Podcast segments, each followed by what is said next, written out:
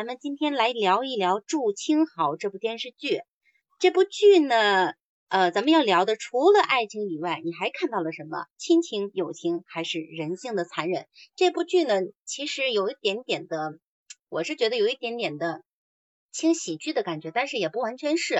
它其实是由爱奇艺坦当文化联合出品的，是朱少杰执导，袁冰妍、郑业成领衔主演，嗯，还有米热呀、张越，还有杨志文、郭啸天等这些主演的古装爱情剧。它这个剧是改编自伊人葵葵所著的小说《我的锦衣卫大人》，那就讲述了刁蛮娇憨又霸道的长乐郡主刘玲偶遇武功高强的冷峻金陵卫沈燕。从而就展开了花式追逐的故事。呃，其实它这个剧跟那个跟书还是有一定的区别的。呃，因为在剧里面，呃，刘玲呢其实是受到她的继母的一个算是刁难吧，就是她的继母在人前对刘玲百依百顺，非常好，然后就把刘玲这个呃呃叫江州第一恶女的名头给打响在外。呃，然后呢，就是她在呃。在书里面，其实是见到沈燕的时候，是因为沈燕的眼左眼角下有一颗有有一道疤，然后跟他之前的未婚夫，呃，他眼下的那颗泪痣非常非常的像，所以就是呃，在遭到了他的未婚夫感情的背叛之后，他就是有点感情转移的味道，呃，但是就是沈燕是长得特别帅气、特别好看的一个人。所以呢，就是刘玲就各种撩他，各种撩。呃，剧里边呢，就是没有把这个他的未婚夫，呃，嗯，他不是因为未婚夫才去看上的沈念，而是说一开始他在他二十岁生日的时候，因为别人家的闺女二十岁都已经出嫁了，但是他吧，到二十岁生日的时候，就是因为他恶女的名头在外，就没有人敢上门提亲。然后这个刘玲呢，就去小官馆去，嗯，去算是买醉吧，去听曲儿啊。然后呢，因为呃沈燕在执行任务的时候不小心呃遭了暗算，所以就到了刘玲所在的房间，然后就呃这一眼万年就发生，就是呃两个人有了第一次的交集，算是就是一见钟情也不为过。然后之后就发生了一系列的故事，那就是呃这是。这是一个他的故事设定哈，一个简介。然后我就想知道你们都谁看过，都谁看过这个剧？这个剧我今天下午看了大概前半部分吧，反正是挺虐的。这俩人，我有一个问题要问，就是好，这两个人的话，他们一开始是还挺好的，然后结果呢是那个那个男的掉下悬崖去了，结果他没有死，是这样的吧？然后这个女的就被。呃，皇上要给她封，让她去嫁给别人去，然后她当时是不愿意的。她父亲带着她一块儿去求情，结果还是不成，然后最后给她施压了，她没有办法要去，只能去要嫁那个人。其实她嫁那人她还不喜欢，啊，然后这个她的嗯前男友可以这么来说，然后就去找她那个未婚夫，然后反正就是中间一些周折，然后后半后半截还没看，后半截还没来得及，这个剧实在长，二十多集。总共二十二集，对于现在的电视剧来说已经很短了，好吗？是的，是的。其实是这样的，就是那个叫陆明山，在这里面是他的呃，就是之后的未婚夫，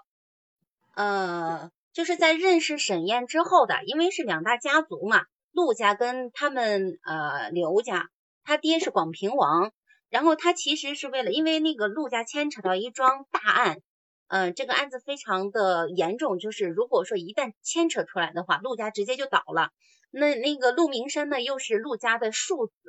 那个时候嫡庶之分还是很明显的。嗯，但是因为陆家他没有，就是他没有嫡长子，只有这一个庶子，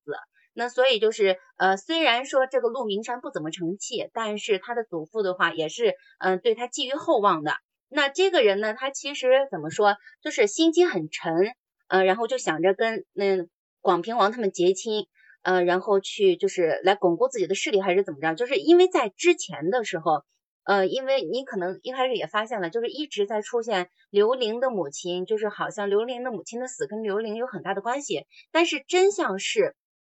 就是因为当时就是呃案发的时候，那那一笔官银丢失是陆家跟广平王合谋把这件事儿给做了。然后唯一的条件应该就是把呃陆家的一个闺女嫁到广平王府，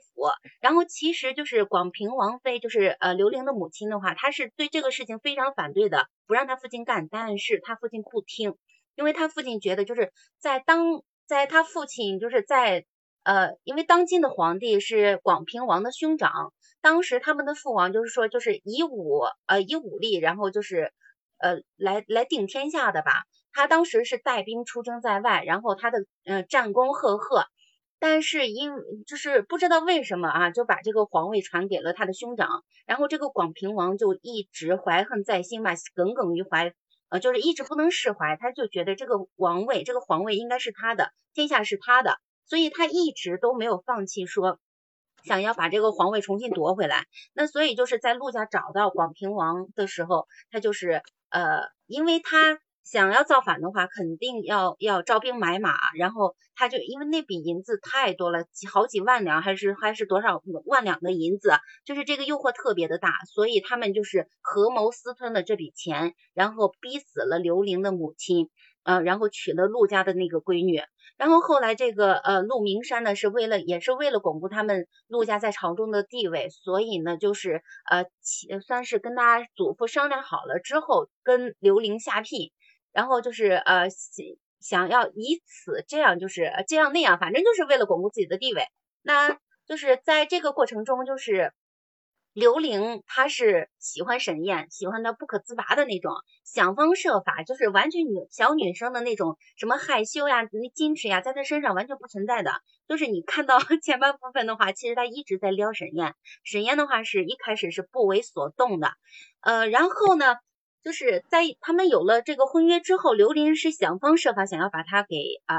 把他这个婚约取消的。然后正好那个呃监国太子举行了一场比赛。就是算是射箭的比赛。那如果说那个呃陆明山当时打的如意算盘是什么呢？就是我如果拿下这个比赛，然后就是能跑到呃太子的一个就是呃许他一个愿望嘛，他就可以停止赐婚，然后他就跟刘玲绑在一起了。但是刘玲就想了，就是我一定要拿到这个呃，然后我要就是停止取消婚约。那这个过程中，其实就是刘玲她胜了，她她做到了，然后让太子取消了他们两个的婚约。但是这个陆明山他其实就是一个小人，他太小人了。然后那个就是他就觉得我得不到刘玲这个人，然后我也不会让你好过的。尤其他也看不惯沈燕，那所以他就是在那个那个啊，我想想那是哪儿的，那个那个太子就笑起来。很坏的那个人，我想一想，那叫啥来着？拓跋，拓跋太子，他就那个人，他就是一个好色之徒，他就特别喜欢美女，然后刘玲就长得很漂亮，是，他就他就开始相上他了。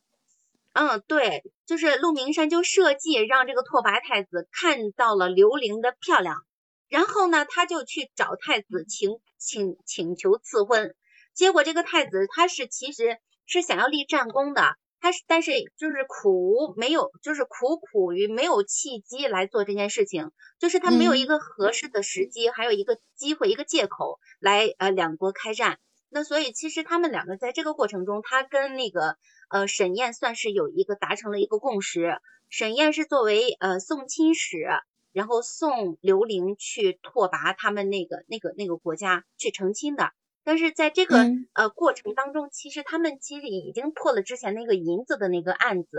嗯，然后就是差人在呃，因为他那个就是他跟刘玲的默契是很很在的嘛，就是虽然说中间经过了很多波折，呃，但是两个人心意是相通的，最后的话也是呃，就是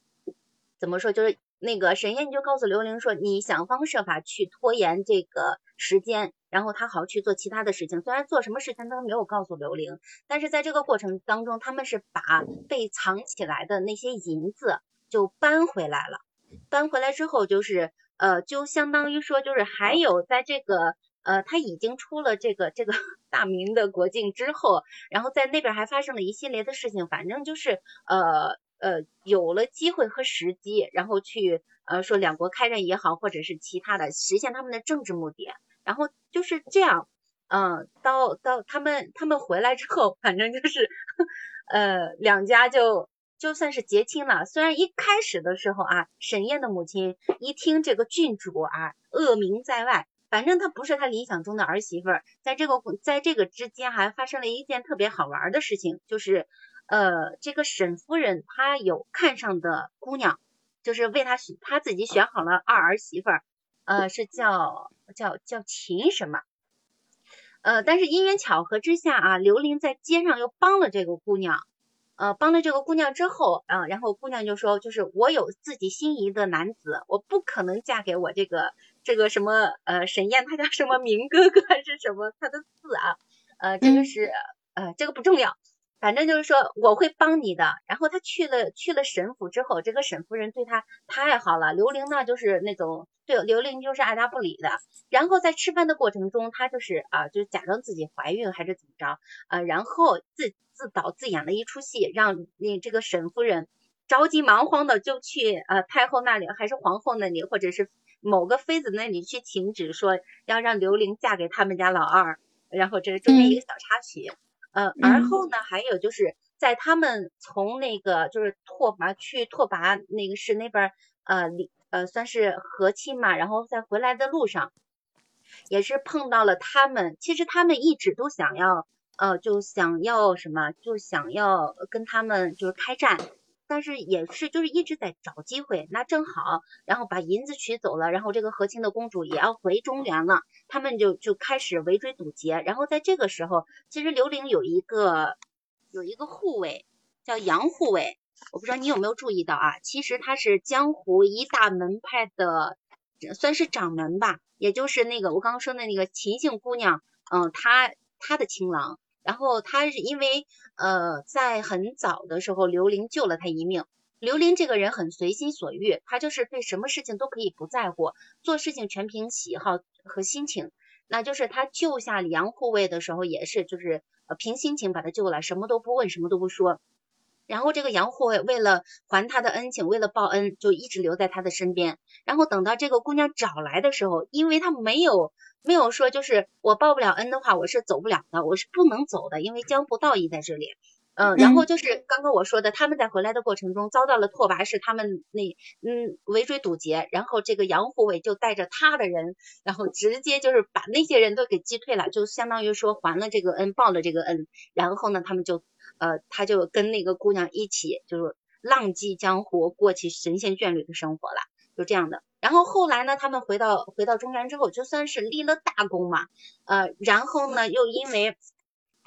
呃，又因为那个就是沈夫人提前请了旨，然后他们回来之后，就相当于说他们就要成亲了。那在这个成亲的过程当中，因为呃那个刘玲她是江州人，然后沈燕呢又在京城，那所以就是她要回到江州去待嫁。那在这个待嫁的过程中，他的父亲这这一码事还没有解决。那没有解决怎么办呢？就是他广平王其实他是跟那个拓跋太子是有勾结的，他有许给他说，就是你住我城市，我把大明的，就是离你们拓跋是最近的那几个城池，七八个城池我都要划给你，就是土壤肥沃的，然后就是经济发展比较好的，他们是有这样一个约定的。但是，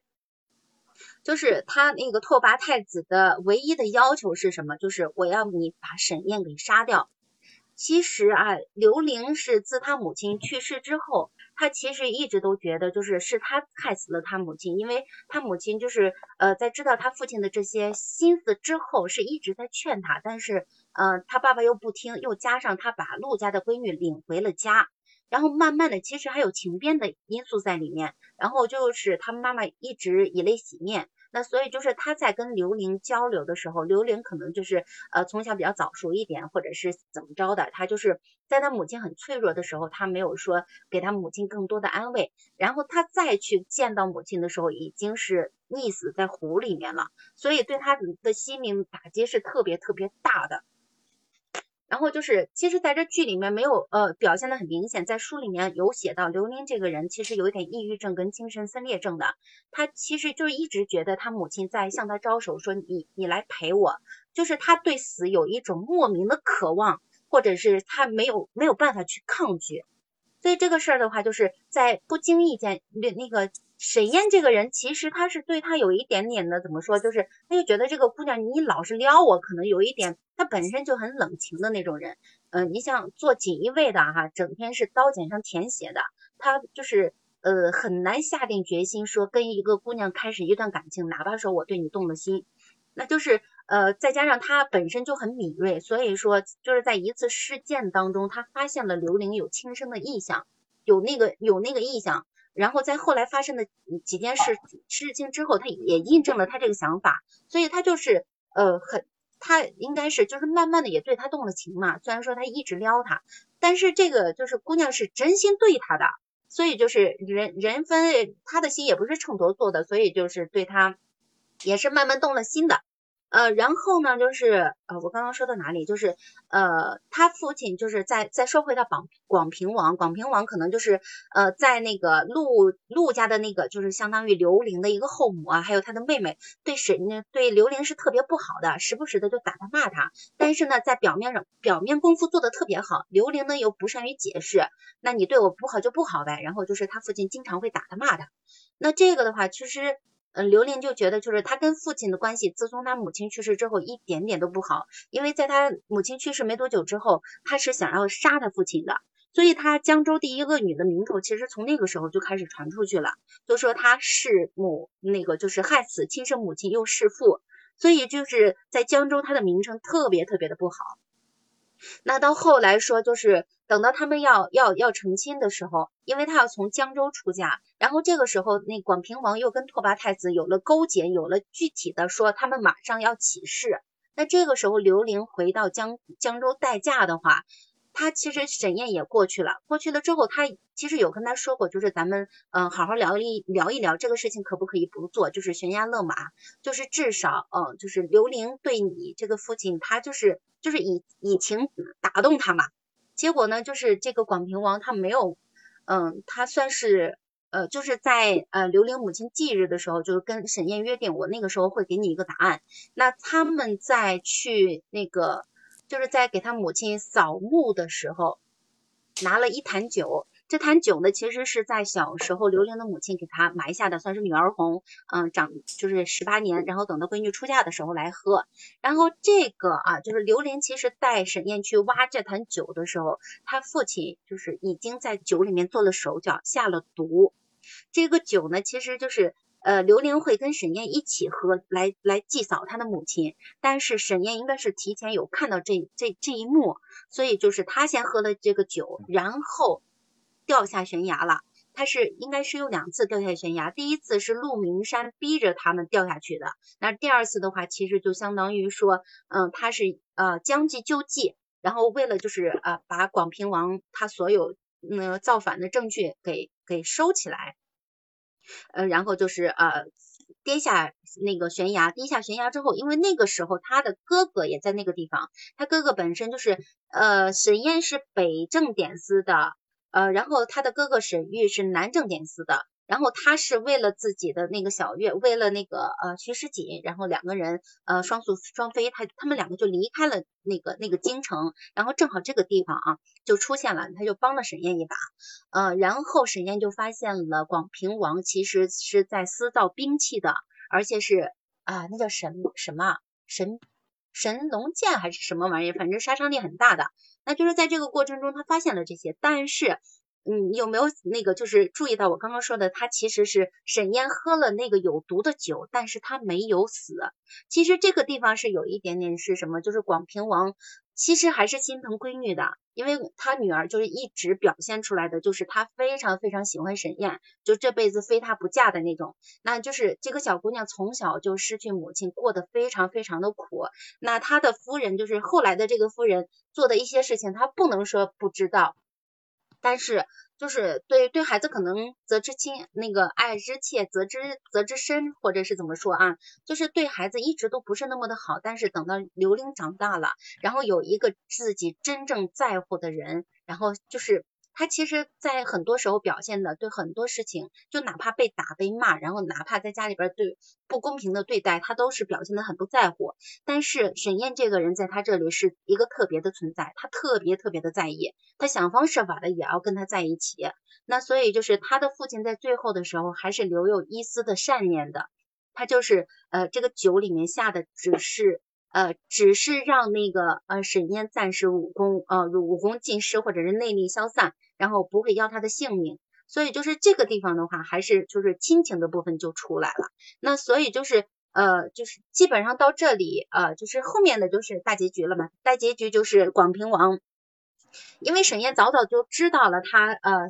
一个是私招兵马，另一个是私呃私造兵器，那这些事情都找到了，都找到了很好的证据。那就是到后来就把这件事平了之后，广平王其实他们两个事儿没有成，他自在他呃在他妻子的墓前自尽了，也算是一个比较圆满的结局吧。就是嗯，他其实之前他他妻子的死跟他有很大的关系，那他。就是一直放不下的，就是那个所谓的王位啊，呃，他可就是到最后可能就觉得一片荒凉嘛，就是这内心的那种感触，就觉得什么都没了，然后就不能把自己亲生女儿的幸福也给葬送了，等等等等，这所有的事情就是算是尘埃落定之后，他就在他啊那个妻子目前自尽了，算是去陪他了。那这个刘玲跟沈燕也也成婚了，然后算是一个 happy ending 吧。嗯，也算是一个 happy ending，虽然中间说有很多波折，那其实就是呃，像说到这里面的爱情的话，呃，除了沈燕跟刘玲这一对，还有徐时锦跟呃跟沈玉这一对儿，我想想还有谁啊？啊，还有那个罗凡跟灵璧这一对儿，嗯，这是爱情线。亲情线的话，包括呃沈燕的母亲，还有他哥哥。呃，然后呢，还有像那个太子跟刘玲，他们算是堂兄妹。那还有刘玲跟他的父亲广平王这一这这一条线。那其实就是说到人性的残忍的话，我就觉得就是，嗯，因为有些有些地方还是就是让人看了之后会觉得很不舒服。就是他刚才这个在解这个解释这个“祝清好”这个句子。我看一下这个主题是除了甜甜的爱情，你还看到了什么？亲情、友情还是人性的残忍？这个片子里边，我听你解读完了之后，我虽然说只是看了前半部分，但我感觉都有，有亲情，也有友情，然后残忍的话，那当然也有了。那为了自己的达到自己的目的，哈，那这个里边呢，嗯，有一个男性角色的话，那么他为了说。得不到他就要毁了，他这个是非常自私的一种。那么可以说他这个人格是有缺陷的。那么他表现出来的不就是人性的残忍吗？所以说都有。那如果要把剧展开了去说，然后又结实结合到我们现实生活中的话，嗯，说实话这样的也有。我们身边的话，那么其实围绕在我们身边的无非就是要不就是爱情，要不就是亲情，要不就是友情，就这三种情。那么，如果一个人连这三种都不具备的话，那么你想，他人格是缺陷很大的。那么他一定会，嗯，你就是这个电视剧当中的这个，那么他能做出这样比较残忍的事情，那么他在其他的这个三个情里边，一定是，我可以说他是有，就是很欠缺的。那么，所以让他这个对，所以而且很欠缺，很欠缺，所以说他内心其实是不充盈的。那么他就达到了一种自私的手段。如果我们搁现在来说的话，现在其实也有这样的人的，就咱们不说是男生和女生，可能都有啊。那么他展现形式是展现在哪里呢？就是他爱情，他的爱情，他遇上这个人之后，他得不到，他就一定要残忍，基本上都是这样，就要毁了你。我得不到，别人也别想得到。我们看这样的现实生活中的新闻的话，真的是也是比比皆是，确实是有。那我得不到这个女的话，那你也不要想跟别人好，要不就是给你毁了、毁容、毁了，或者怎么怎么样的哈。其实他的这个内心真的是太黑暗了啊。那么就所以说，很多人那么在。在之前，在遇到在谈恋爱之前的话，一定要考察这个人性，就出现了这一点。为又又说现在很多人又不敢去结婚，那么结婚率又低，然后离婚率又高的这样一种状态啊，所以其实也也有，但是其实我们不愿意去看到这种人性的残忍一面，这个非常是是很少很少的啊，简直是太另类了。而且说实话，占的这个比例也是非常低的。如果和我们这个大的和谐社会来说的话，那么这个比例吧，也可以说基本上是可以忽略不计。嗯，那么咱们又说这个回归到亲情和爱情还有友情里边，如果你内心是比较正能量的。啊，那么就是不是那种非常狭隘、非常自私的这种性格，就像说，那么你在亲情和友情这一块的话，其实那你应该是可以得到满足的，因为你如果是一个正能量的人，围绕在你周围的人基本上也是这样的，那么条件也就说能量能量场是相似的，不会差哪去。那么你发现，如果你周围的人，那么都是这种，哎，那么我们怎么来形容他就戾气很重的这种人的时候，那回过来从内心找，你自己一定是这样的，你们之间一定是能量频段这个比较接近的。好，那在这两个点，如果是这个比较能够具备正能量，那你的爱情基本上也不会差到太多的。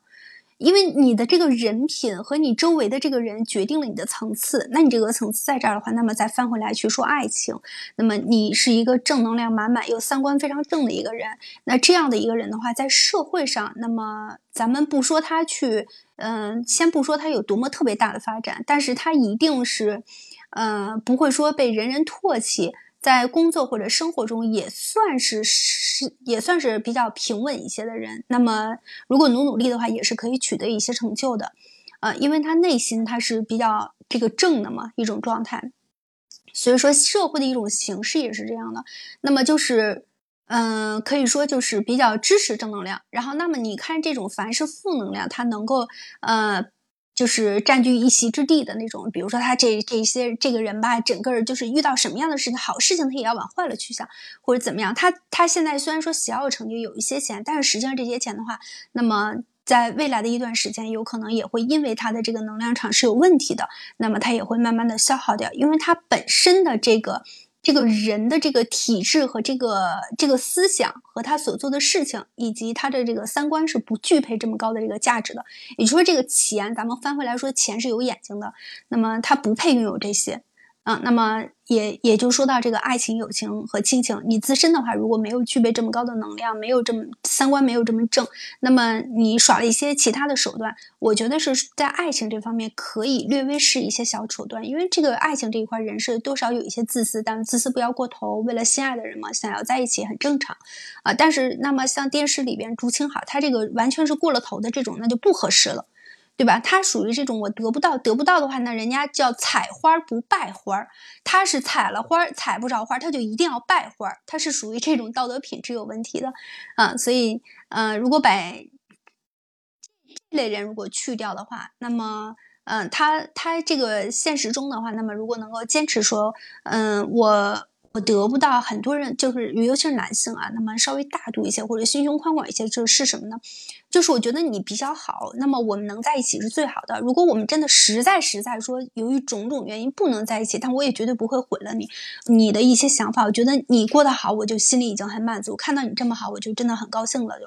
啊，那么得不到，也许是说你们之间有缘分啊，或一些其他的阻碍，那么你们现在不能在一起，啊，那么没有办法。嗯，这个东西也是在缘分的，所以我还是坚坚持认为，就是嗯，我们一定要这个人格三观一定要正。那么在这个片子里出现的这个人物的话，其实他也也没有得到什么好下场啊啊。那么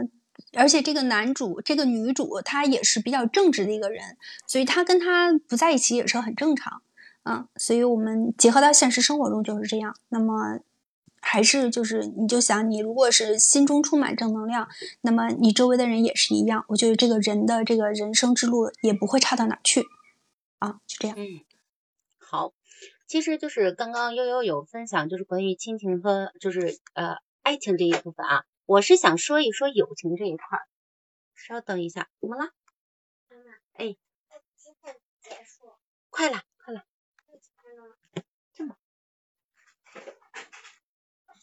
快点薅出来！你先去玩，我这边很快。呃，其实想说到这里面的友情的话，其实印象比较深刻的就是徐诗锦跟刘玲这一对姐妹花。呃，她们其实她们两个的友情要追溯到她们很小的时候。呃，就是徐时锦他当时很小的时候，他父母因为呃，就是因为那笔银子，那那个案子，嗯，是被算是被逼死的。那他当时就是呃出来，人家就会说他们呃他们他的父母是卖国贼呀，或者是怎样的。那那个时候他出去跟小朋友玩都是被欺负的。那刘玲的话，就算是一个呃算是他的一个救赎这样的，就是他会帮他去打跑那些嗯欺负他的小朋友。那个时候就是因为当时刘玲的母亲跟徐时锦的母亲，或者是跟他的爸爸，其实是。算是那种异性兄妹的那种关系，那所以就是在刘玲的心里边，他就觉得就是咱们的父母当时是呃是那样的关系，那咱们俩也是姐妹这样的，那就是一直到长大，然后徐时锦是想着是要为他们家翻案的，因为他知道就是他爷爷也在朝为官嘛，嗯，他爷爷是徐公，然后呃他一直都知道就是他们家呃他爹娘是不可能做这样的事情的。所以他是想方设法是要为徐家翻案的。那刘玲呢，又是呃当朝太子的堂妹，就算是那叫什么，就是他其实呃就是他是郡主嘛，是御赐御封的郡主，而且就是地位的话，可能比他爸爸要更加受到皇上的喜爱。那这样的话，就是在徐时锦需要的时候，刘玲就推了他一把，他入朝做了。太子御前的一个女官，呃，我不知道你你悠悠悠你在看剧的时候有没有注意到，就是呃徐时锦在谋划他们就是那个叫云逸的那个人，嗯，就是跟徐家当年的旧案有关系这个人，他其实沈燕是去江州也是为了捉拿他，然后就是碰见了刘玲，然后一路上就是呃押着云逸回京，在这个过程当中，陆家其实派出了几批杀手来，嗯，去去想要把云逸给杀了的。那徐时锦这边也是采取了一些措施的。那他其实有一句话说的，就是让我特别的感动。那如果说就是为了保刘玲，其他谁都可以可以弃，就是他们这个就是不仅仅是友情嘛，还有亲情的成分在里面。就是徐之徐时锦可以为了刘玲放弃他谋划了很多年的事情，就是他呃就算是他们家的这个旧案这个清白他可以不要，但是刘玲一定要保。然后包括后来，包括后来就是他云逸这件案子，就是当年的旧案，因为云逸呃，然后陆明山其实是是找人把云逸给杀了的。然后到后来他们去了云逸之前他他师傅的地方去找那个关键的证据，然后再回来之后，就相当于说他们把这个旧案给翻了，然后呃还徐家了一个清白。然后他在走的时候，他其实可以全身而退了，但是。因为刘玲，嗯，被拓跋氏就是呃求婚了嘛，然后要去做和亲公主。那这个时候，他其实做了一件什么事情？他其实可以不做，呃，但是，嗯，他其实就是中间跟刘玲有一段对话，然后，呃，徐世锦有问过，他说阿玲，你想不想我做？呃，但是阿玲他又那么的了解他，他就说，其实这件事情对徐世锦来说特别的为难，他其实是想要从刘玲的口里面。呃，要一个做必须要做的理由，但是刘玲没有说，但是徐志锦最后还是做了。他做了这件事情之后，就是他可能只是动动脑子，呃，但是就是呃，他其实是还了阿玲一个幸福。但是就是这样的，就是遇到这样的姐妹情、这样的友情、这样的好朋友，那么真的是就是特别特别的珍贵。然后就在这个剧里面，对，嗯，真是。一个就够了，对，一个就够了。还有就是他后来就是，呃，因为这是双向的嘛，其实不管是爱情也是也好，亲情友情也好，尤其是友情啊，那这样的话，其实他们两个就是双向奔赴的嘛。那徐世锦是一直在为呃刘玲考虑的，呃，然后呢，刘玲其实也是。就是为了这个徐世锦，他其实也做了很多事情。虽然说很多事情他不是那么的懂，他不是那么的在意，但是遇到小锦的事情的话，他一定会是全力以赴的。你看到最后就是呃徐世锦被啊押打入天牢啊，然后需要他做的事情，很多事情其实沈玉跟沈燕是不把具体的详情告诉刘玲的，因为怕他就是绷不住，因为关心则乱嘛。然后他两兄弟来主导着，然后去救刘玲，然后呃去救这个徐世锦，把这个呃把他给就是相当于说两个人远走高飞嘛。那就是 虽然说很多事情刘玲不是那么的清楚，因为她可能 眼里就有那么几个人，一个是她的 沈燕，一个是小锦，她可能最在意的就是这个，还有她的她的外公啊，她的外公。说完这个徐世锦跟刘玲的这个这一段姐妹情，还有他们的友情之后，其实不得不提一提这个呃刘玲的外公跟他的舅舅舅母这这几个人。刘玲的外公简直就是宠到 没边儿呀！就是你可能看了之后，你会觉得，哎，他他那个就是他外公一定会反对的。但是他外公不但不反对，反而给他撑腰。就像在那个就是他要去解除跟陆明山的婚约的时候，他外公一听他写的那个退婚书，然后把自己放得很低，说什么啊，我刘玲什么恶名在外，我配不上你陆家公子。然后他外公一听，直接拍桌子了，你说什么？退婚书怎么可以？这么写，他就问他，他说林阿玲，你的身份是什么？他是他是郡主，然后他又是定北侯的那个呃外孙女，然后这样的身份多么的尊贵，你怎么可能配不上那个陆明山那个庶子？呃，然后说拿笔墨来，我来给你写，就是他外公亲自给他写这个悔婚书，然后就是特别霸气的丢到陆明山的脸上。嗯，我就想肯定得霸气。对，就是我就觉得这个外公啊，就是啊，在刘玲这件事情，不管是大事还是小事，就是所有的事情只要跟刘玲关有关系，他外公一点点的原则都没有，所有的原则就是刘玲，只要你好了，我什么都不在乎。对他这个是一种大爱，嗯，是对，还有就是就是说到这个，就是所以说就是虽然说刘玲的童年非常的不幸福，而且就是。在他外公把他从定江州带回京城的时候，刘玲都已经被饿到奄奄一息了。那个时候是被他那个就被他的继母给关起来，不给吃喝的，这不就是要把孩子给逼死吗？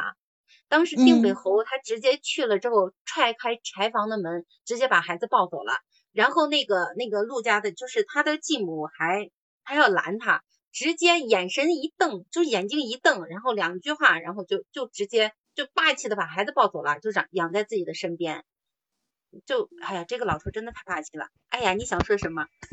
我想说那个，我记得有一次咱们跟那个一妹讨论过一个问题啊，她说她特别希望能有一个黄老邪这样的爹。其实我觉得我特别希望能有一个这个刘玲这样的老爷。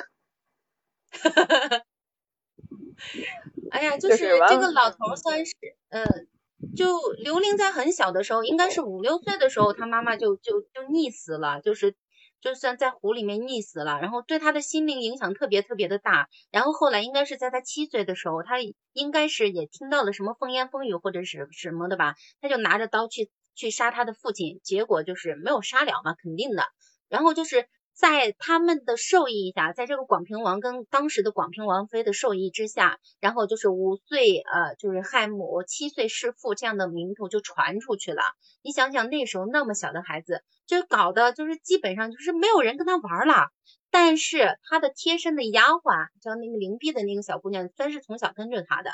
就是他其实是一直很维护他。那如果说刘玲真的是那么恶的人的话，他怎么可能留得住下人，而且一心为他着想？然后就像艾雅说的，就是他姥爷在找到这个刘刘玲的时候，就是在知道这个，反正就是他出现的时候，刘玲真的是马上就要死了，就很惨很惨的那种状态，他爹不管的。你想想，就是。那那到最后其实还好，这个广平王还有还有一点点的良知啊，没有说把沈燕给杀了。我就觉得就是这是唯一值得安慰的一点。呃，还有就是说到他的外公的话，就不得不提他的呃舅舅跟舅妈。他舅舅算是一个气管炎儿，他媳妇儿说什么就是什么，而且他们两个就是回到定北侯府，应该之前是在侯府以外住着的，回到侯府之后，其实就是想要他的财产。呃，但是这个老头就是定北侯刘玲的外公，是要把所有的东西、所有的财富，他所有的东西都要是给刘玲的。尤其是在刘玲从那个和亲的路上返回来之后，得到了赐婚，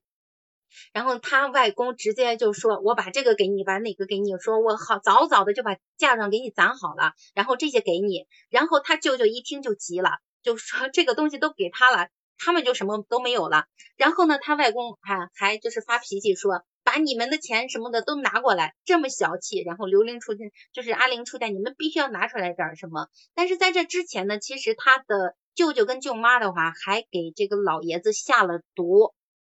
还有下了毒这这这一段所以就是在人性贪婪的地方，在他的舅舅舅妈这里是表现的。很明显的，而且遇事的话，他们不是往前冲的，不会说就是你这个他是他姐姐或者是他妹妹家的孩子啊，就是孤苦一无依的啊，然后跟老爷相依为命。他不是说他出了事情之后他先护着他，而是说先想到他们定北侯府会受到什么样的影响，他将来就是分财产的时候会不会受到什么样的影响。所以就是这个人性就在这里就就体现的很让你觉得就是你能说他不残忍吗？他真的挺残忍的。就是这样一个孩子，你不是护着他，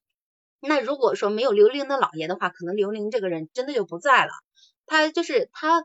虽然说就是他的心理啊，然后从小到大的生活环境，他受到了很大的影响，但是他的姥爷的存在的话，就给给了他更多的美好。那尤其是到后来跟沈燕在一起，那沈燕在，他其实不是不心动的，然后。但是因为他自己知道自己呃本身的职业的问题，刀口舔血，然后可能呃就是出一趟任务就回不来了，他就是不敢轻易的把自己的心给给到某一个人。但是他一旦坚定了之后，就是啊他就是啊就是一生一世的。那这样呢，其实这种爱情观是非常非常好的。那你反观他这个舅舅跟他舅妈的话，他就是为了钱呀。你不得不说，就是他舅妈当时为什么选择他舅舅，可能性格比较软弱，然后比较好拿捏，而且又是定北侯这样家大。业大的这样一个一个地方，那可能是就是他们当时是这这么的啊，但是就是呃书里面故事里面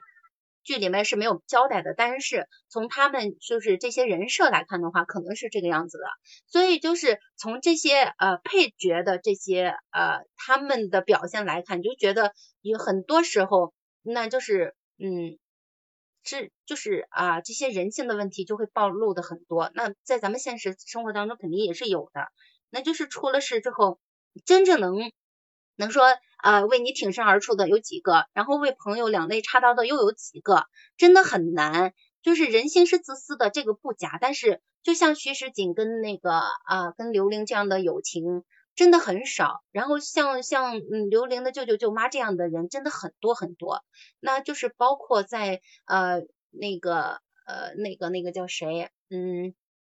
就在徐时锦被打入天牢，然后呃像沈玉去救他等等的，就是他其实是赌上了自己的身家性命的，赌上了自己的职业生涯的，然后就是我爱你，虽然说你。你不要我了，没有关系，我心里还是有你的。然后你有了难之后，一定是要帮你的，我是一定一定要帮你的。沈晕就是这样的嘛。虽然说，嗯，他什么什么浪荡公子呀，花名在外呀，但是但是他做的那些事情的话，就是显示出来他其实很专情。就包括他那个叫什么那个唱曲儿的那个那个那个叫什么，他经常去喝酒的那个地方，其实应该是他，应该是他。出钱建的，他是老板，然后就是那个姑娘到最后说，就是他们其实有有有几个对话，就是啊，就是这些姑娘们有没有安顿好，然后把钱给他们分了。其实就是他呃，虽然说就是看起来很浪荡，但是他能做到南镇南正点司的老大的话，其实有他的可取之处的。那所以就是他把他他的就是那个所有情报的来源，把那个地方给一把火烧了之后，安顿好了他手底下的所有的这些线人。然后，嗯，去天牢里面去劫狱，就是这样的。就是你要是你遇到这样的话，你你还图什么？这一辈子有像薛世锦他，还有那个刘玲这样的就是好朋友，然后有像那个定北侯这样的老爷，然后能遇到一个像沈样沈燕一样，就是这么呃重情重义的这样一个男人，或者是遇到沈玉这样一个。啊，一个 很长情的人，你这一辈子还求什么？然后就是虽然说，呃，像刘玲啊，她的原生家庭给她造成了很大的伤害，但是这又能怎么样？然后不影响她以后的幸福生活，对不对？你这样一说，我好像觉得她是人生赢家了一样。啊，我我也觉得也算是吧，抬高了我对她的认知。确实是，嗯。确实是不一样。行，那你你说的可真好。我们觉得这这个朱青好这个，当时还觉得二十多集嘛，也不是特别长，然后还觉得嗯，小范围的看还是可以的。呃，电视剧里面男主和女主还是挺好看的。有虽然只是今天只是用抖音的方式，然后看了一点儿，嗯，但是也可以看，就里边还是有点虐。我看到那个前半部分，就那个嗯。他们那个人掉下去了，掉下悬崖之后，然后结果后来这个女主的话，她要嫁给别人那一段，哇塞，看的太虐了，嗯嗯，心心里挺难受的。因为算是，因为他作为郡主的话，他其实是没有选择权利的。那郡主的话，如果说他就是长大了之后，他的使命可能说他的宿命吧，就是去和亲，去就是政治婚姻嘛，他没得选。但是好在什么？好在什么？就是好在徐世锦给他谋划，好在那个谁，那个沈燕，然后去去护他。然后其实最终的就是，虽然说他他可能说去做这个和亲公主，只是一个权宜之计，嗯，但是就是最后最好还是最后的结果还是很好的嘛，他就是回来了，然后还是跟沈燕在一块儿了。其实这个剧的话很有看点的，嗯，很有看点的。其实我当时看的时候啊，我我我当时可能就是冲着袁冰妍跟那个郑业成去的。这个郑业成，我最先知道他是在《微微一笑很倾城》的剧版，就是杨洋他们演的那一版，他在里面演的是郝梅，呃，然后他跟那个叫叫什么冰冰张彬彬啊演的一个 K.O，他们两个算是一对儿 一对儿那样的，就是被人硬硬硬硬凑的一对一对 CP。然后他在里面可阳光可帅气可好看了。然后袁冰妍呢，是我我最先认识他是在《琉璃》里面，嗯，他演的那个楚玄机也是就是极尽撩，他就是叫小撩机，就一直在撩拨那个司凤，而且是撩不自知的那种。所以就是那个时候，我就觉得当时他对我来说，他可能就是一个素人。然后自从那部剧之后，我就发现这个这个姑娘哈，演技真的是很棒，然后演的又自然，长得又好看。所以就是呃，不算杜转粉，但是也差不多。所以就是看到祝清好这个之后啊，颜值很高，服化道又到位。然后整个的就是特别吸引人，看了之后，我当时看的时候真的是没有觉得这些，但是在聊的过程中，我就发现哦，真的是这些东西，就是它其实都都有都有表现，都有体现，真的挺好看的一部剧。是的。我们每天晚上七点半就会聊一部剧或者是一部电影，每部剧每部观点我们都会呃，就是每部剧每部电影我们会抛出一个观点来，然后跟大家一起分享啊。然后如果说对我们的节目感兴趣的话，可以每天啊蹲守七点半。然后如果喜欢咱们麦上的嘉宾的话，直接点个关注，送一下你的小手掌啊。呃，然后今天咱们的节目就暂时到这里啊，要跟大家说再见啦啊！再次祝大家端午安康。拜拜，拜拜，拜拜。